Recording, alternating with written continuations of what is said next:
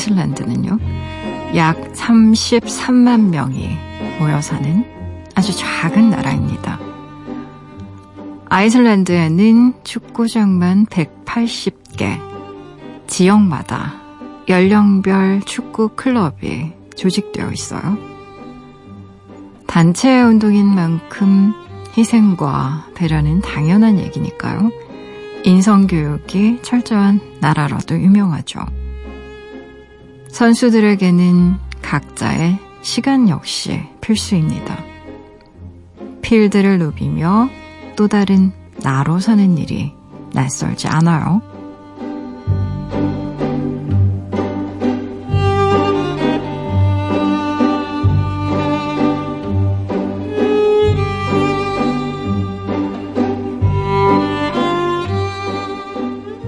공장 직원으로, 영화 감독으로, 직과 의사로 그 삶이 주는 에너지가 우릴 더 선수답게 만든다고 말합니다. 잘 해내고 싶을 때야 비로소 즐길 수 있으니까요. 나를 뛰게 하고 집중하게 하고 지치지 않게 하는 님. 그건 어디서 오는 걸까요?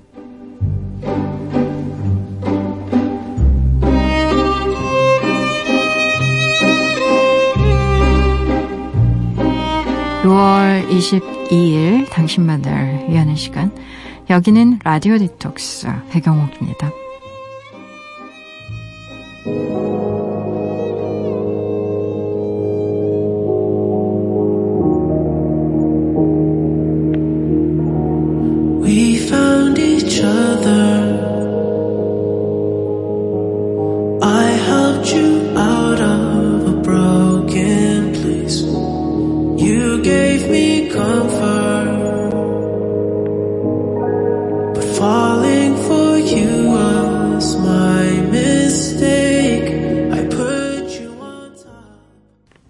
라디오 디톡스 배경옥입니다. 오늘 첫 곡으로요. 더 위켄드의 Call Out My Name 같이 들으셨어요. 지난밤 그리고 어제 하루 잘 보내셨나요? 저는 라디오 디톡스의 DJ 소설가 배경옥입니다. 아, 아이슬란드 얼음이 가득하고 뭔가 신비로운 느낌. 또 수도인 레이캬빅 은 뭔가 몽환적인 느낌이 드는 곳이기도 하고요. 그리고 국민의 아주 많은 수가 작가. 작가의 수가 제일 많은 나라잖아요. 그리고 요정의 존재를 믿고 있는 나라이고, 어, 정말 신비로운, 실패를 찬양하는 신비로운 이런 나라인데, 실은 월드컵 경기를 보면서 아이슬란드에 대한 호감도가 사람들 사이에서 급격히 올라간 것 같아요. 이 축구 선수들 때문에 그러는데, 보셨어요, 여러분? 아이슬란드하고 아르헨티나 경기. 그 천하의, 천하의 메시가 페널티킥 실축했습니다. 그걸 막은 골키퍼가요. 굉장히 화제였는데 이유가 있습니다. 이 골키퍼의 직업이 영화 감독이래요. 지금은 유럽 리그에서 뛰고 있는데 국내 선수 아이슬란드 국내 리그에서 뛰었을 때는 영화 감독을 겸직하고 있었고요. 영화 감독으로 일을 하면서 축구도 뛰었다고 합니다. 그 우리가 너무나 잘 알고 있는 그 음료수 브랜드의 셰프도 찍었다고 하고 또 아이슬란드 팀의 감독님 치과 의사 선생님이라고 하시네요. 재밌는 기사도 봤어요. 기사 타이틀이 이겁니다. 소금 공장에서 퇴근. 이제 메시막으로 출격. 아, 메시를 너무 열심히 음, 막았던 수비수 중에 한 명. 소금 공장에서 일하는 공장 노동자 분이셨고요. 음, 저는 어, 월드컵 때 이 경기를 봤는데 뭐 꽝꽝 얼려버리더라고요. 아이슬란드 팀. 사실상 월드컵 첫 번째 출전이라고 했는데 아르헨티나는 뭐 늘 1순위, 0순위잖아요. 뭐 메시도 있고 너무 좋은 선수들이 많기 때문에 당연히 아르헨티나에 어, 승리를 예상했던 분들이 많을 텐데 참 의외로 의외로 어, 0대0 무승부. 참 재밌어요. 하긴 독일이 질 줄 알았나요? 멕시코한테.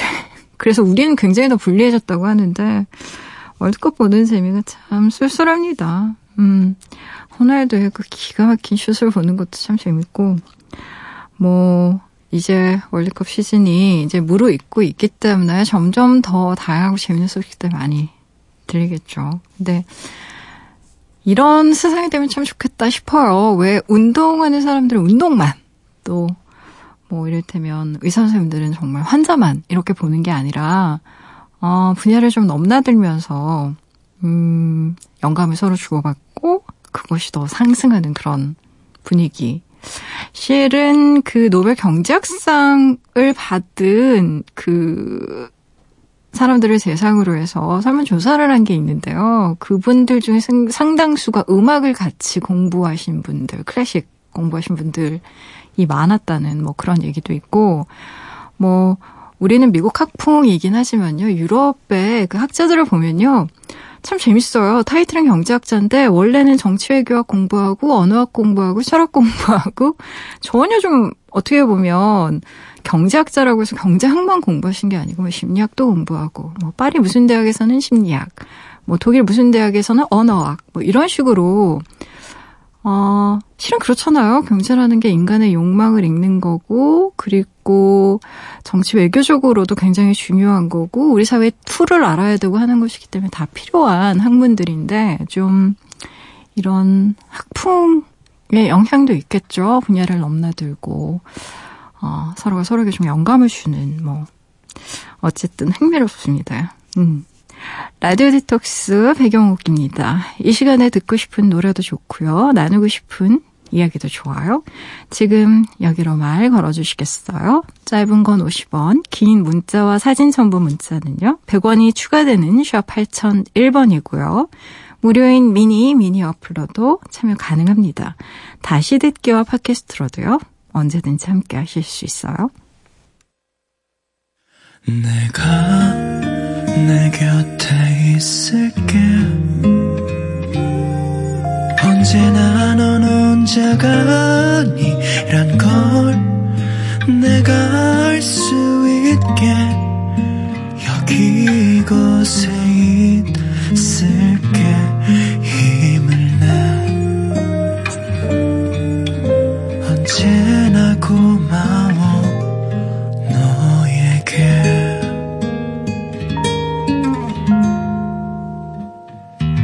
라디오 디톡스 배경옥입니다. 라디오 디톡스 배경옥입니다. 함께하고 계시고요. 여러분이 보내주신 이야기들 만나봐야죠. 김창환님, 오랜만에 출석해요. 한 달 동안 술 안 마시기, 그리고 일찍 자기. 이 두 가지를 좋아 약속했거든요. 방송은 아침에 출근해서 다시 듣기로 들어요.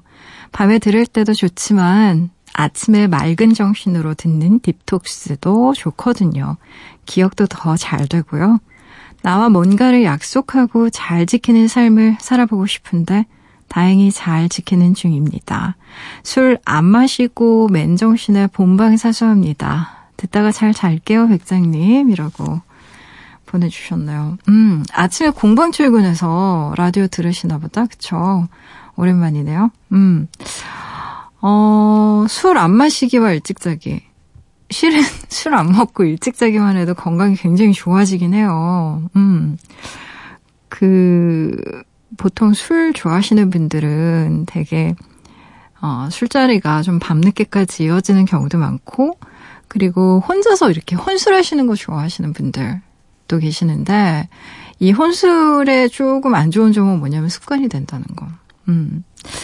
매일 마시게 된다고 얘기하는 경우가 많더라고요. 왜냐면 친구랑은, 친구랑 약속도 잡아야 되고, 이래저래 또 뭐 돈도 많이 들고 하니까 사실 매일 마시기는 힘들잖아요. 근데 혼술이라는 건 퇴근하고 오면서 뭐 편의점에서 맥주 몇 캔, 혹은 집에서 이렇게 남아도는 와인 몇 잔, 뭐 이런 식으로 한두 잔씩 해 마시다 보면 맨날 마시게 되는데, 어, 보건복지부에서 얘기하길 술은 1잔도 안 좋다고.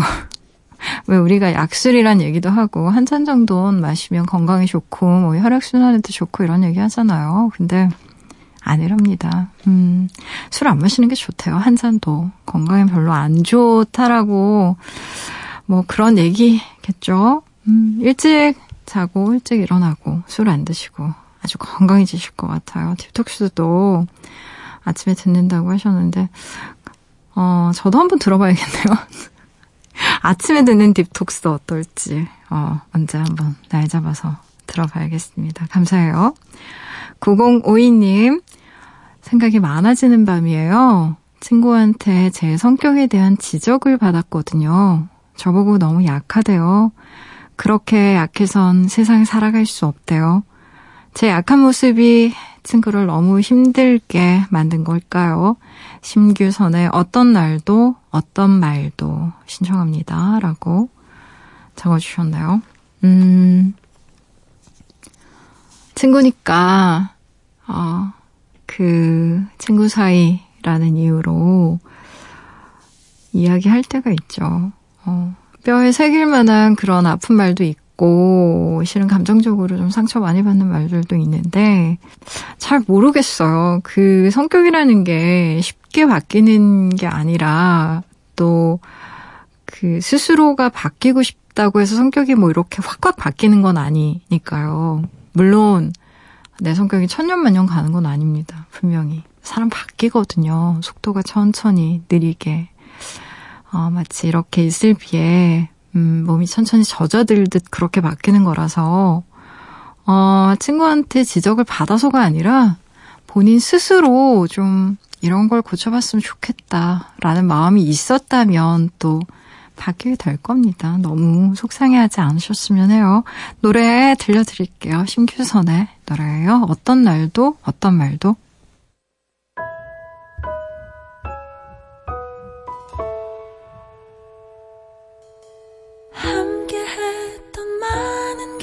계절이 봄에 눈이 녹듯 사라진다 해도 아직 나는 너를 기억해 세상 무엇보다 빛나던 모습을 심규선의 어떤 날도 어떤 말도 듣고 오셨어요? 라디오 디톡스 배경옥입니다. 함께하고 계세요. 무조건 익명으로 소개되는 코너죠. 긴 사연의 긴 대화로 우리끼리 깊은 이야기를 나눠보는 시간 딥톡스 오늘의 이야기입니다. 엘님이 보내주신 사연이에요.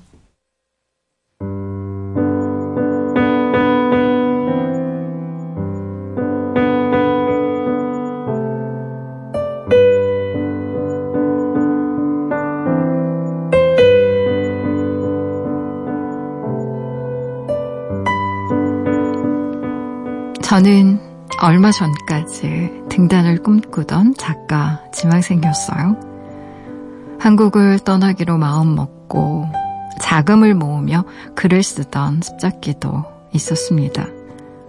한국을 떠날 계획을 말하면요. 다들 반응이 비슷했어요.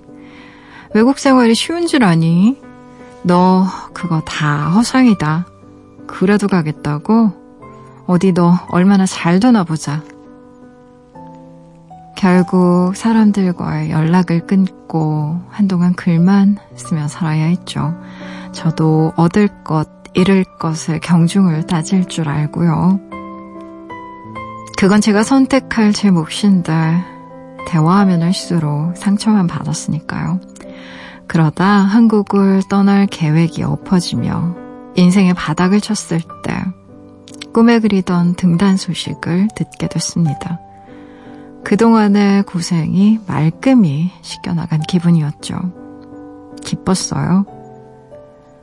떠나려던 한국 땅에서 계속 살게 될 나, 그리고 여전히 잘 살고 있을 과거의 인연들, 상처만 됐었던 사람들과의 관계도 돌이켜보며 그들 또한 내가 돌보아야 할 주변인들로 생각하게 됐어요. 등단의 기쁨이 여고 동창부터 대학 시절 아련한 옛사랑에까지도 연락할 용기를 가져다 주었죠. 연달아 약속을 잡았습니다. 제 등단짝에 수록된 개간지를 들고 친구를 만나러 향하는 그 발걸음이요. 꼭 청첩장을 든 신부 같았어요. 등단 소식은 제 생에 딱 한 번만 전할 수 있으니까요. 연락이 끊겼던 그 시간 동안의 긴 안부를 작품으로 대신하고 싶었는데요. 그러지 말았어야 했나 봅니다. 아이 엄마가 된 여고 동창의 회사 앞으로 찾아가 티타임을 갔던 날 대뜸 저를 보고 묻더군요. 등단이 뭐야? 네가 쓴 글이 여기 있다는 거야? 그래서 책 사달라고? 책을 사달라는 게 아니라 선물하려고 왔다고 설명했죠. 구차한 기분이 들었지만 가방에서 얼른 책을 꺼내 건넸는데요. 친구는 책을 대충 훑어보더니 또 다른 질문을 쏟아냈어요. 아, 그러니까 너 지금 작가 됐다고 책 주는 거야? 너한테 책이 들어와? 아, 네가 네 돈 주고 산 거야? 그럼 생활비는 들어와? 생활비도 안 들어와? 북 디자인 필요하겠네. 나 캘러그래피 하는 거 알지? 샘플 보여줄까? 가격은 어느 정도 생각해? 친구에게 저는 크게 반갑지 않은 별 영양가 없는 친구였다는 걸 깨달았어요. 저는 그저 축하한다, 고생 많았다는 한마디가 듣고 싶었을 뿐인데요. 자기 할 만만 늘어놓는 친구에게 또 한 번의 상처를 받았습니다. 그럼에도 약속을 이어갔어요. 단 한 사람에게라도 축하와 응원을 받고 싶은 마음이었을지도 몰라요. 그리고 그 만남들을 통해 깨달았죠. 아, 사람들은 생각처럼 남의 기쁨에 관심이 없구나. 진심 어린 축하를 받기란 내 뜻처럼 쉬운 일이 아니구나. 그들을 원망하진 않습니다. 제가 제 모습을 사랑하고 제 글을 사랑하고 그렇게 지금처럼 나아가면 되는 거겠죠. 다만 이젠 마음을 좀 가려서 주려고 해요. 만나야 할 사람과 만나지 말아야 할 사람을 구분해 볼 생각입니다. 제 안부를 궁금해하지도 않는 사람에게 안부를 묻지도 전하지 않으려고요. 어쩌면 그게 저에게도 또 상대에게도 더 좋을 테니까요.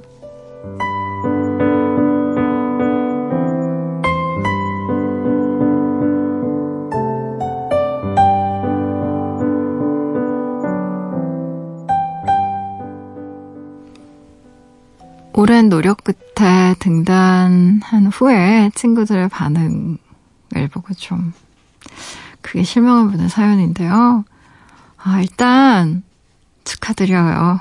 음, 등단이라는 게 참 통과하기 힘든 공모전 같은 것이라서 떨어질 때마다 사람 마음이 너덜너덜 해지거든요. 저도 뭐 참 오래 겪었기 때문에 그 마음 너무 잘 알고요. 자존감 바닥으로 떨어지죠. 아, 내가 재능도 없는데 혼자 이러고 있나. 스스로 하루에도 몇 번씩 스스로에 대해서 의심하죠. 이게 굉장히 힘든 과정입니다. 그래서 이제 수상작으로 뽑혔다고 했을 때 아마 칭찬받고 막 자랑하고 싶고 인정받고 싶은 마음 많이 드셨을 거예요. 충분히 이해합니다. 그래서 더 많이 속상했을 거예요. 기쁨은 나누면 배가 되고 슬픔은 반이 된다라는 말도 있잖아요. 근데 사람들 마음이 내맘 같지 않다는 생각을 많이 했을 겁니다. 사연을 읽으면서 친구들이 등단이 뭐야? 라고 물어보는 장면을 보면서 좀, 아, 뭐랄까요. 기시감? 이런 게 좀 느껴지기도 하고. 근데요, 사연 주신 분 이 일로 너무 크게 상처 안 받으셨으면 좋겠어요. 일단은, 뭐 아까 여고동창 얘기도 하셨는데요. 보통 분들은 등단이 뭔지 잘 몰라요. 본인은 이제 이쪽에 관심이 많으니까 그걸 모든 사람이 알 거라고 생각하는데요. 보통의 사람들은 작가가 되는데 관심이 별로 없고요. 또 되게 책이 나오면 그걸 친구분처럼 작가 자신이 산다고 생각하는 분들 의외로 많습니다. 책을 출판할 때 출판사 요청이나 계약이 아니라 본인이 그곳에 돈 내고 출판하는 이른바 자비 출판만 알고 있는 분들도 많고요. 실제 많아요. 그 알만한 막 대기업에 다니시는 과장님도 이전에 이제 저한테 그런 질문 하셔서 제가 순간 당황했었는데, 음, 책을 내려면 얼마나 들어요? 저한테 너무 진지하게 물어보시더라고요. 그래서 아니, 제가 돈을 내는 건 아니고요. 뭐 이렇게 한참 설명해 드린 적이 있는데, 또 책만 내면 베스트셀러 될 거라고 생각하는 분들까지 아주 아주 다양하세요. 그래서, 어, 이 부분에서 상처 안 받으셨으면 좋겠어요. 정말. 어, 그 최근 몇 년간 제가 출판사 편집자들 에게 오는 원고 중에 제일 많은 부류의 원고가 왜 회사 사표 내고 긴 해외여행 가고 난 다음에 자기 블로그나 SNS에 연재했던 것들 책 내는 분들 원고가 그렇게 많이 쌓인대요. 근데 예외 없이 이런 과정에서 그분들이 이제 착각하고 오해하는 경우가 있죠. 왜 보통 SNS에서 일정 정도 반응을 이끌어낸 분들의 경우가 더 그런데 책 내면 나는 잘 될 거야. 많이 팔릴 거야. 이제 난 베스트셀러 작가 다 이렇게 생각하는 분들 많은데 실제 현실은 초판도 소화 못하는 경우가 80% 이상입니다. 굉장히 힘들어요. 그래서 어 그게 이제 되게 우리나라 독서 인구라는 게 폭이 좁고 1년에 책 몇 권 안 읽으시는 분들은 당연히 이런 쪽으로 잘 모르실 수 있습니다. 친구 반응이 속상했을 거예요. 하지만 음, 등단이 뭐라고 물었거나 책 사달라라는 뜻이야? 라고 질문한 거에 대해서 너무 속상해하지 않으셨으면 해요. 음, 진짜로. 예전에 제가 그 드라마 작가님, 박상현 작가님, 선덕여왕도 쓰시고, 뭐, 다양한 드라마 쓰신 분이 있는데, 이분이요, 원래 드라마에서 일가를 이르기 전에 첫 데뷔가 소설가였어요. 소설. 음, 박찬욱 감독님 영화로도 유명한 그 영화의 원작이었는데 그 책이 미음사라는 출판사에서 나왔습니다. 근데 이 책이 미음사에서 나왔다는 얘기를 친구들에게 했더니 그 친구들이 반응이 그거였답니다. 미음사 절이야? 너 절에 들어가냐? 글쓰러? 제가 그 얘기를 듣고 아, 어찌나 웃음이 나던지 아 근데 정말 그래요. 믿음사가 출판사인지 알게 뭐야. 절 이름인 줄 아는 분들도 많고 어, 등단이 뭔지, 그리고 또 뭐, 기타 등등 왜 우리가 되게 익숙하게, 이제 작가 지방생분들이나 작가들이 익숙하게 알고 있는 것들, 모르는 분들 참 많다는 거, 그거 정말 기억하셔야 돼요. 그러면 좀 마음이 가라앉으실 거예요. 그리고 사연에서 말한 것처럼 사람들, 다른 사람들 일에 의외로 관심 없습니다. 음. 이렇게 어떻게 보면 밥 한 번 먹자라는 정도의 예의를 차리는 말인 경우에도 많아요. 다른 사람들에 대해서 뭔가 코멘트 할 때. 요즘처럼 본인들도 먹고 살기 힘든 시절은 더 그런데, 어, 해외로 나갈 생각하셨던 것 같아요. 좀 이런 분들 많이 계시죠. 요즘에 워낙에 힘드니까 한국 사회에서 산다라는 게. 그리고 이 과정에서 친구들과 마음이 좀 틀어졌던 것 같고요. 어, 글 쓰려고 잠수 타듯이 얼만간 친구들과 관계를 딱 끊으신 것 같아요. 어, 제가 이 1년의 과정들을 다 종합해서 이 사연을 읽었을 때, 어, 느꼈던 것들을 말씀을 드릴게요. 오해 없이 정말 들어주셨으면 좋겠어요. 사연 주신 분 좀 많이 아프실 거예요. 제가 이 얘기를 하면. 제 3자의 관점에서 이 사연을 읽고 나면은요, 친구들의 반응이 어느 정도는 조금 이해할 수 있는 부분도 있어요. 뭐냐면, 일단, 오랫동안 연락하지 않던 친구가 갑자기 연락을 해서요, 좋은 일 있으니까 만나자. 라고 하는 게, 친구들로서는 약간 의외의 상황일 수 있습니다. 음, 등단 후에 비로소 상처만 됐었던 사람들과의 관계를 돌이켜보게 됐다고 하셨어요. 그 사람들 또한 내가 돌보아야 할 주변이라고 생각하게 됐고 용기를 냈다고 했지만 그 마음속에 있었던 마음은 어쩌면 나를 좀 무시했고 내가 잘 안 될 거라고 얘기했던 사람들로부터 다시 인정받고 싶은 마음이 더 컸을 겁니다. 그렇잖아요. 친구들은 내가 해외로 나가든 어떻게 되든 잘 안 될 거라고 얘기했고 그래서 마음의 문이 닫혔던 건데 거봐, 보란 듯이 나는 작가가 됐어. 라는 걸 좀 보여주고 싶었던 마음이 컸을 거예요. 우리는요, 이런 식으로 자기 기만 쉽게 해요. 사연 주신 분만 그런 게 절대로 아닙니다. 왜냐하면 그렇게 하지 않으면 내 마음이 불편하거든요. 자랑하고 싶은 마음 은 친구들과의 관계를 좀 개선하고 돌보아야겠다는 마음으로 살짝 바꿔버리는 거예요. 어, 제 얘기가 좀 불편하실 수는 있는데 스스로의 마음을 들여다보는 게 지금 상황에선 중요합니다. 친구들을 다시 찾았던 이유에 대해서 좀 정직해질 필요도 있어요. 그게 과거에 대한 보상 심리였다면 친구들과의 만남 과정에서도요, 그게 은연중에 드러났을 거예요. 그리고 친구들도 그걸 느꼈을 수도 있습니다. 어, 왜 살다 보면 긴 시간 연락이 끊겼던 친구가 왜 갑자기 결혼하겠다고 전화해서 청첩장 딱 들고 들어오면 당황하게 될 때 있어요.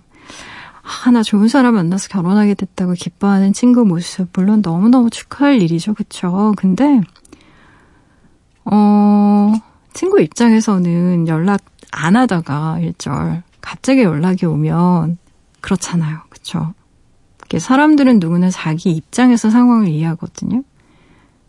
모든 사람들에겐 입장이라는 게 있고, 심지어 어린아이들조차도 자기 입장이라는 게 있어요. 그래서 좀 역지사지라고 하죠. 돌이켜서 한번 친구 입장에서 생각해 보면 아 저렇게 반응할 수도 있겠구나. 뭐, 뭐 됐다. 그냥 이렇게 생각하고 넘어갈 수도 있는 문제. 물론 쉽진 않지만 저 역시도 그렇고요. 어, 평소에 잘 연락하면서 본인이 그리고 그 사람이 얼마나 고군분투하면서 열심히 소설을 쓰고 있는지 시를 쓰고 있는지 알았던 친구였다면 분명히 기뻐했을 겁니다. 음, 내일같이. 근데 이런 경우엔 좀 오랜 시간 연락이 끊겼다거나 했다고 하면, 어, 친구들로서는 어떤 지점에서 이렇게 기뻐해 줘야 될지 포인트를 잃었을 수도 있어요. 물론 이 친구분, 개간지 이렇게 보여주는데 책 사달라는 거야? 라고 물었을 때 얼마나 반응이 속상하셨을까.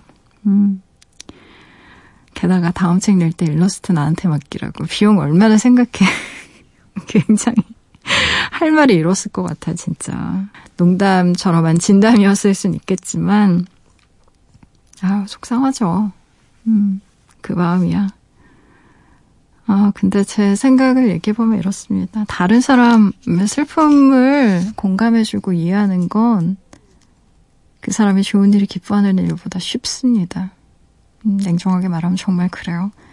타인의 절망, 안 좋은 상황은 우리 인간으로 하여금, 아, 그래도 저 사람 비해서 나는 상황이 나은 거구나.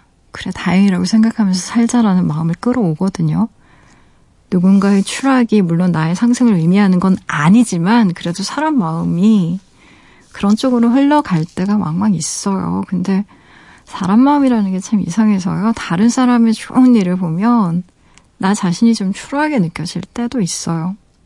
특히 이렇게 마음의 곳간이 텅 비어있는 사람의 경우 그 사람 막 미워하기까지 하는 경우도 있어요. 왜 사촌이 땅 사면 막 같이 좋아해 줘야 되는데 배 아프다는 표현 막 쓰잖아요.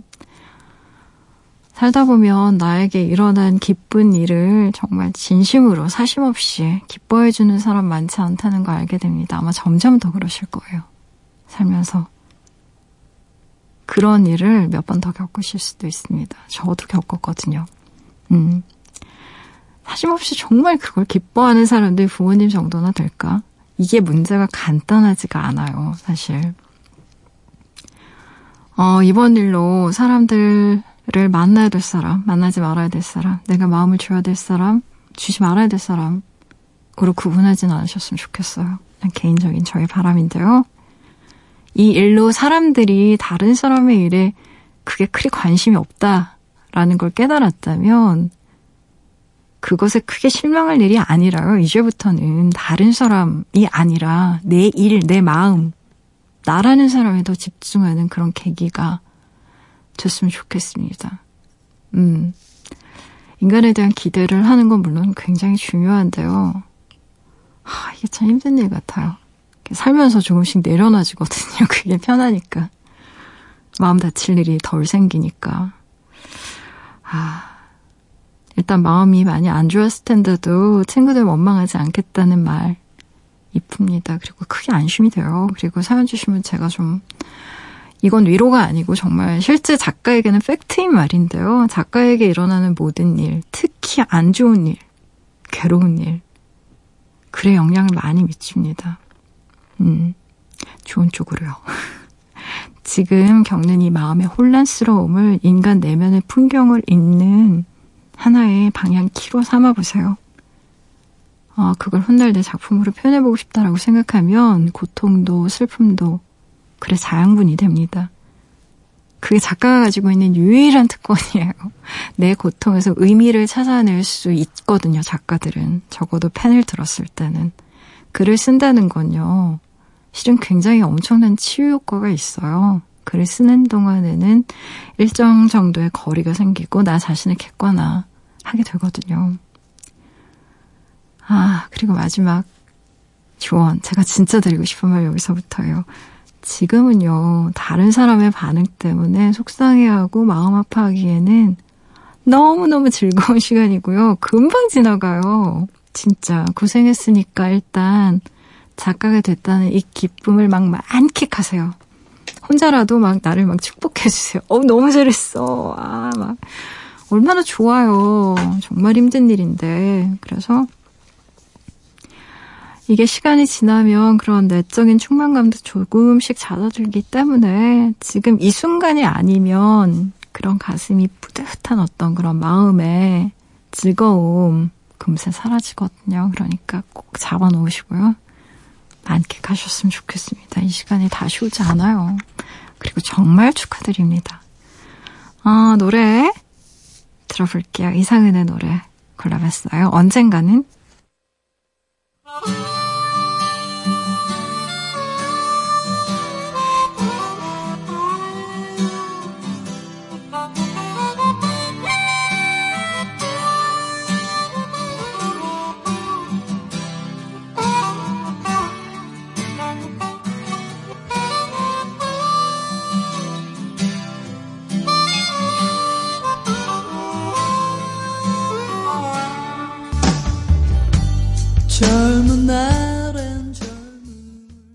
이상은의 언젠가는 듣고 오셨어요. 라디오 디톡스 배경옥입니다. 함께하고 계세요.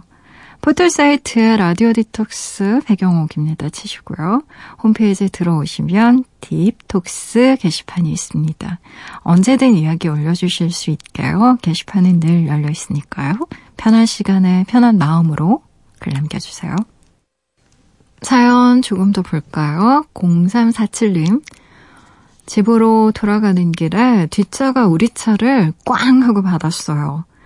근데 내리자마자 대뜸 화를 내면서 그러더라고요. 아니, 왜 갑자기 서요? 황당했어요. 빨간불이니까 당연히 서야 하는 거 아니냐고 했더니 되게 떨떠름한 얼굴로 아, 그래요? 하는 거 있죠. 차에 보니까 아기도 있길래 수리비는 됐으니까 그냥 가라고 했는데요. 끝까지 미안하다, 고맙다는 말 한마디 하질 않더라고요. 세상에는 참 별 사람이 다 있어요. 라고 보내주셨네요. 음, 아, 굉장히 놀라셨겠다. 그쵸. 차 사고 나면 가슴부터 내가 잘했건 잘못했건 내 실수가 맞든 아니든 간에 덜컥 내려앉는 기분 들잖아요. 근데 다행인 건 요즘엔 그나마 블랙박스가 있어서, 어, 촬영 중이니까, 음, 좀 이슈가 덜 많아진 것 같긴 해요. 그래서 저는 이 점은 정말 다행이라고 생각을 하는데, 빨간불이라서 섰는데 왜 섰냐고. 운전 중에 그, 굉장히 난폭해지시는 분들이 있는 것 같아요. 평소에 운, 온순한 편인데, 운전대만 잡으면 막, 어, 도로의 무법자처럼 갑자기 막 XX 막 욕도 막 굉장히 잘하고 막 스피드도 내고 막 억눌려 있던 게 이렇게 튀어나온다고 해야 되나? 좀 그런 분들 많으신데 0347님 아유 속상하셨겠다. 음 좋은 마음으로 그냥 보내드린 것 같네요. 예, 잘하셨어요. 뭐 또 어, 이게 뭐 보험사 부르고 뭐 경찰 부르고 뭐 부르고 뭐 부르고 하면 또 일이 커지고 음 차에 정말 막 크게 기스가 나거나 아니면 뭐 굉장히 막 큰 사고가 아니면 아 모르겠어요. 저도 저는 이제 운전을 하는 쪽은 아니어가지고 근데 사고는 늘 조심해야 될 것 같고 사고 났을 때 대처 방법에 대한 것도 좀 미리미리 생각을 해놔야 이럴 때 당황 안 하게 되는 것 같습니다. 참. 에휴, 뭐 미안하다, 고맙다 말 참 한마디 하는 게 뭐가 어려운지. 근데 미국에 사는 친구 얘기를 들어보니까요, 뭐, 미안하다 이런 얘기 괜히 잘못하면 미국에서는 덤터 있다고 하더라고요. 그래서 아예 본인 잘못이라는 얘기 일절하지 말라는 또 매뉴얼까지 있다고 하는 걸 보면 뭐가 맞는지 잘 모르겠어요. 저도 이 교통과 관련한 어, 수습에는 복잡한 것 같아요. 3065님 슬픈 꿈을 꿨어요. 내용은 전혀 기억나지 않는데요. 눈을 떠보니까 제가 진짜 울고 있더라고요. 다시 자야 하는데 마음이 진정되질 않나요? 노래 신청해 봅니다. 저스틴 비버의 Nothing Like Us 신청해 주셨나요? 아, 이럴 때 있습니다. 저도 있어요. 저도 음, 눈물을 정말 흘릴 때가 있어요. 그 꿈의 내용은 거의 기억이 안 나고 잔상만 남아서 좀 슬퍼지는데 저는 그렇게 우는 꿈을 꾸다가도 아, 그렇구나 하고 또 잘 자는 편이라서 아유, 주무셔야 될 텐데. 저스틴 비버의 노래 들어볼게요. Nothing Like Us.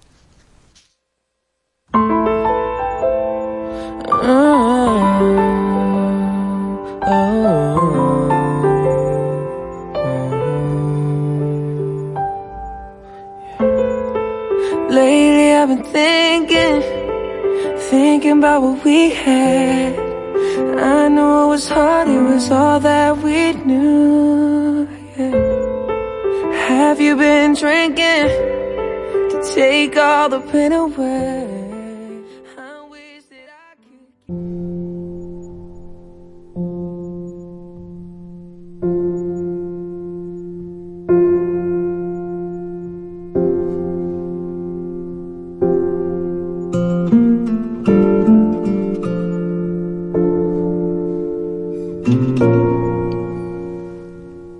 지금 이 시간 오늘을 살고 있는 그대를 위해 밑줄을 그었어요. 밑줄 사용법.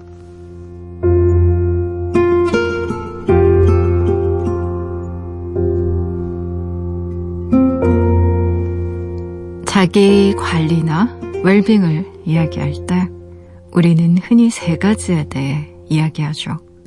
다이어트, 운동, 스트레스 관리. 하지만 저는 여기에 아주 중요한 네 번째 요소가 빠져 있다고 생각해요. 자세. 자세는 보험에 드는 것과 같아요. 애써 모은 재산을 지켜내는 게 보험이잖아요. 애써서 운동하고 다이어트에서 가꾼 몸을 지켜주는 게 좋은 자세예요.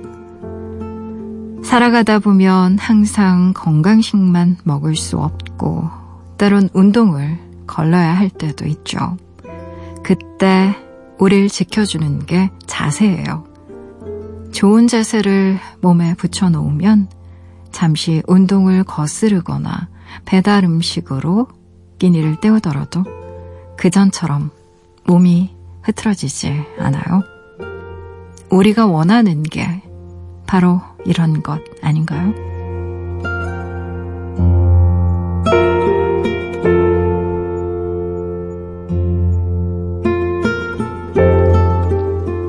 밑줄 사용법 오늘은 곽세라의 책 앉는 법, 서는 법, 걷는 법 안에서 밑줄을 그었어요.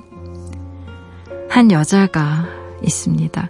경쟁적인 광고회사에서 카피를 썼지만 자신이 고갈되어 가고 있다는 걸 깨달았죠. 그녀는 나라는 사람 또한 소모되는 자원이라는 걸 알지 못했습니다. 그래서 석유처럼 물처럼 자기 낭비는 무분별하게 이루어졌죠. 휘발유 같은 인스턴트 커피를 들이부으며 몇 날 며칠 날밤을 새며 뇌를 태웠고요. 좋은 아이디어가 나오지 않을 땐 독한 술을 들이부었습니다. 그런 방법은 가끔은 효과가 있었기 때문에 멈출 수가 없었어요. 항상 잘해주는 연인보다 어쩌다 한번 잘해주는 연인에게 더 매달리게 되는 마음의 어리석음이 이래서도 통한 거죠. 일단 험하게 쓰기 시작한 물건은 아까운 줄 모르듯이 자기 낭비는 가속도가 붙었습니다. 깨달음이 찾아왔을 땐 만신창이였어요. 이후 그녀는 회사를 그만두고요. 십수년 세월을 여행을 다니며 요가와 필라테스 강사가 되었습니다. 그리고 자기 관리의 최고 경지가 자세 관리라는 걸 깨달아요. 자세는 나를 담아 보관하는 상자이기 때문이죠. 고급 구두나 백을 보관하는 방식과 같습니다. 쓰고 나선 닫고요. 심을 넣고 딸려온 박스 안에 넣어두어야 변형 없이 오래 쓸 수 있으니까요. 하지만 모든 게 쉽게 바뀌진 않았어요. 우리의 의지는 한정된 자원이기 때문에 쓰면 쓸수록 고갈되니까요. 하지만 집에 돌아와 편한 옷으로 갈아입고 널브러져 있던 것부터 바꿨습니다. 프랑스 여성들 사이에서요, 우아함의 구루로 불리는 마담 쉬크가 강조한 것도 평소 모습에 관한 부분이에요. 그녀는 집에 혼자 있을 때 모습이 가장 아름다워야 한다고 말해요. 마담 시크의 집에서는요, 집에서 입는 옷이 따로 없다고 해요. 옷은 자세고 기분이기 때문에 목 늘어난 티셔츠나 거무줄 바지는 정신을 흐트러 드렸으니까요.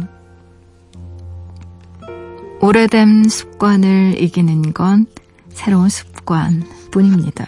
지난 몇 년간 힘들게 발레를 배우면서 제가 깨달은 것도 있어요. 그것은 단지 운동해서 건강해진다는 것 이상의 삶의 태도를 포함하거든요. 일단 눈에 보이는 가장 놀라운 점은요, 키가 1cm 이상 커진 겁니다. 앉아서 글만 쓰느라 구부러진 척추와 숨겨졌던 목이 제 모습을 찾은 거죠. 춤을 추면서 가부좌 트는 습관, 다리 꼬는 습관 역시 상당 부분 개선됐습니다. 아무렇지도 않게 해보였던 사소한 습관들이 퇴적층처럼 쌓여서 그동안 얼마나 제 골반을 뒤틀어 놓았는지 알게 됐으니까요. 저자가 말합니다. 내가 몸을 떠나는 순간 버릇이, 습관이 몸을 떠맡는다고요. 그러면 우리의 몸은 주인이 살지 않는 집처럼 황폐해집니다. 그러니 내 몸 안에 머물면서요, 나를 돌봐야 해요. 걷거나 서거나 앉는 일상의 움직임들에 신경을 쓰는 겁니다. 먼지 쌓인 구석이 없도록 불필요한 몸 습관들을 털어내는 거죠. 돌이켜보면 저 역시 과거 몸이라는 내 집을 너무 자주 비워두었던 것 같아요. 이제 창문을 활짝 열어 햇볕을 쏘여주고 자주 먼지를 쓸어낼 생각입니다. 일단 최대한 머리를요, 가볍게 하늘로 띄우고요. 어깨는 땅으로 내려서 척추를 쭉 올려보세요. 호흡이 달라지는 걸 느낄 수 있을 겁니다. 가장 큰 디톡스는요, 브로콜리 클렌즈 주스가 아니라 배에서부터 밀려 나오는 나의 깊은 숨이니까요.